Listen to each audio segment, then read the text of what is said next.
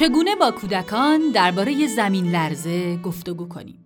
هنگامی که زمین لرزه رخ داد من و دخترم روی نیمکت راحتی دراز کشیده بودیم و کتاب میخواندیم. با آغاز لرزه های زمین دخترم دستایش را دور گردنم حلقه کرد. سپس خودش را از آغوشم رها کرد و در زیر میز پناه گرفت. او همان روز در مدرسه آمادگی برای زمین لرزه را تمرین کرده بود.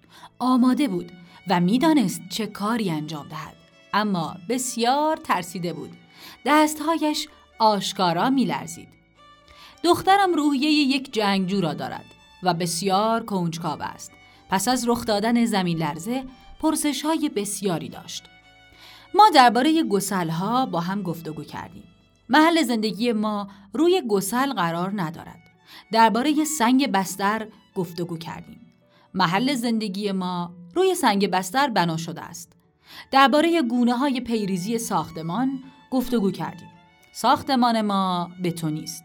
درباره کیف آمادگی برای زمین لرزه سخن گفتیم. ما یک کیف آماده شده برای این وضعیت در خانه داریم و درباره زمین لرزه پیشین که من تجربه کرده بودم گفتگو کردیم. به او بطری های بزرگ آب معدنی، جعبه شکلات های انرژیزا، قوطی های کنسرو، رادیو برای موقعیت اضطراری و چراغ قوه را نشان دادم. می‌خواستم بداند ما برای پس از رخ دادن زمین لرزه آماده ایم. گمان می‌کنم این گفتگو دخترم را آرام کرد و آن شب با آسودگی خوابش برد. تنها دختر من نیست که میترسد. شمار بسیاری از کودکان درباره زمین لرزه نگران هستند. کریستیان مولن روانشناس خانواده تجربه درمان ترس کودکان در چنین موقعیتهایی را دارد. او می‌گوید این ترس به ویژه در کودکان 7 تا 11 ساله آشکار می شود و این گروه سنی بیشترین شمار را در گروه های درمان او دارند. از مولن درخواست کردم رهنمودهایی برای مادرها و پدرها درباره چگونگی گفتگو با کودکان پس از زمین لرزه فراهم کند. بگذارید کودک آنچه احساس می کند بازگو کند. مولن می گوید مادرها و پدرها باید نفس عمیق بکشند. خودشان را کنترل کنند و اجازه دهند فرزندانشان سخن بگویند. به پرسش های کودکان پاسخ دهید. از گفتگو با کودک درباره زمین لرزه نترسید. هنگامی که فرزندان از شما درباره مخاطرات طبیعی می‌پرسند، دانستنی های واقعی و درست به آنها بدهید. با این همه توجه آنها را به این موضوع جلب کنید که در چنین موقعیت انسان ها به یکدیگر کمک می کنند و راههایی برای کمک و پشتیبانی از یکدیگر وجود دارد. ولی بیش از اندازه صحبت نکنید.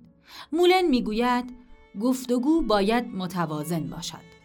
همیشه به یاد داشته باشید شما درباره موضوع سخن بگویید ولی نه بیش از اندازه.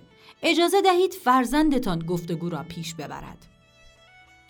به فرزندتان درباره آمادگی در برابر زمین لرزه آموزش دهید. گفتگو درباره آمادگی برای زمین لرزه بسیار مهم است. حتی فرزندتان را در آماده سازی مشارکت دهید. هنگامی که فرزند شما برای فراهم کردن کیف زمین لرزه با شما همکاری می کند، احساس می کند وضعیت را در کنترل خود دارد و این کار به او کمک می کند تا بداند زمین لرزه را می توان به سلامت پشت سر گذاشت. به کودک یادآوری کنید که کارکنان خدمات عمومی مانند آتش نشانی، بیمارستان، پلیس و غیره شبانه روزی میکوشند تا سلامت و امنیت را برای ما تأمین کنند و ساختمان های نو چنان طراحی می شوند که در برابر زمین لرزه پایدار باشند.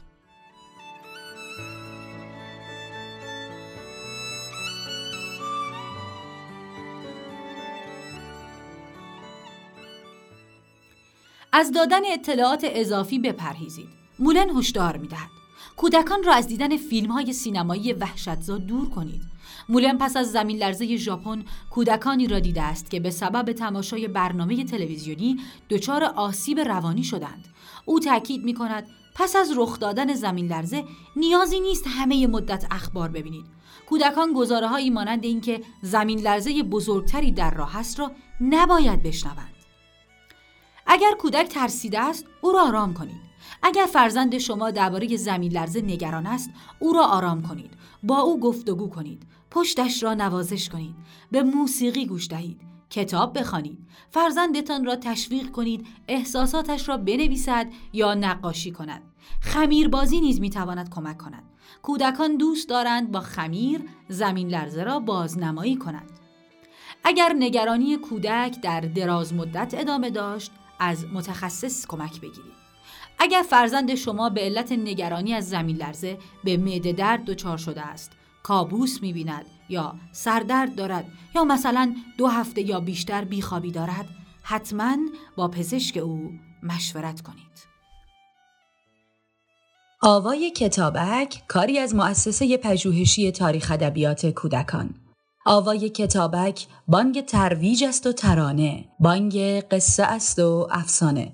برای دسترسی به محتواهای صوتی آوای کتابک می توانید به کانال تلگرام آوای کتابک و سرویس های پادکستی همچون Apple Podcast، Castbox، ناملیک، Podbean و Google Podcast مراجعه کنید.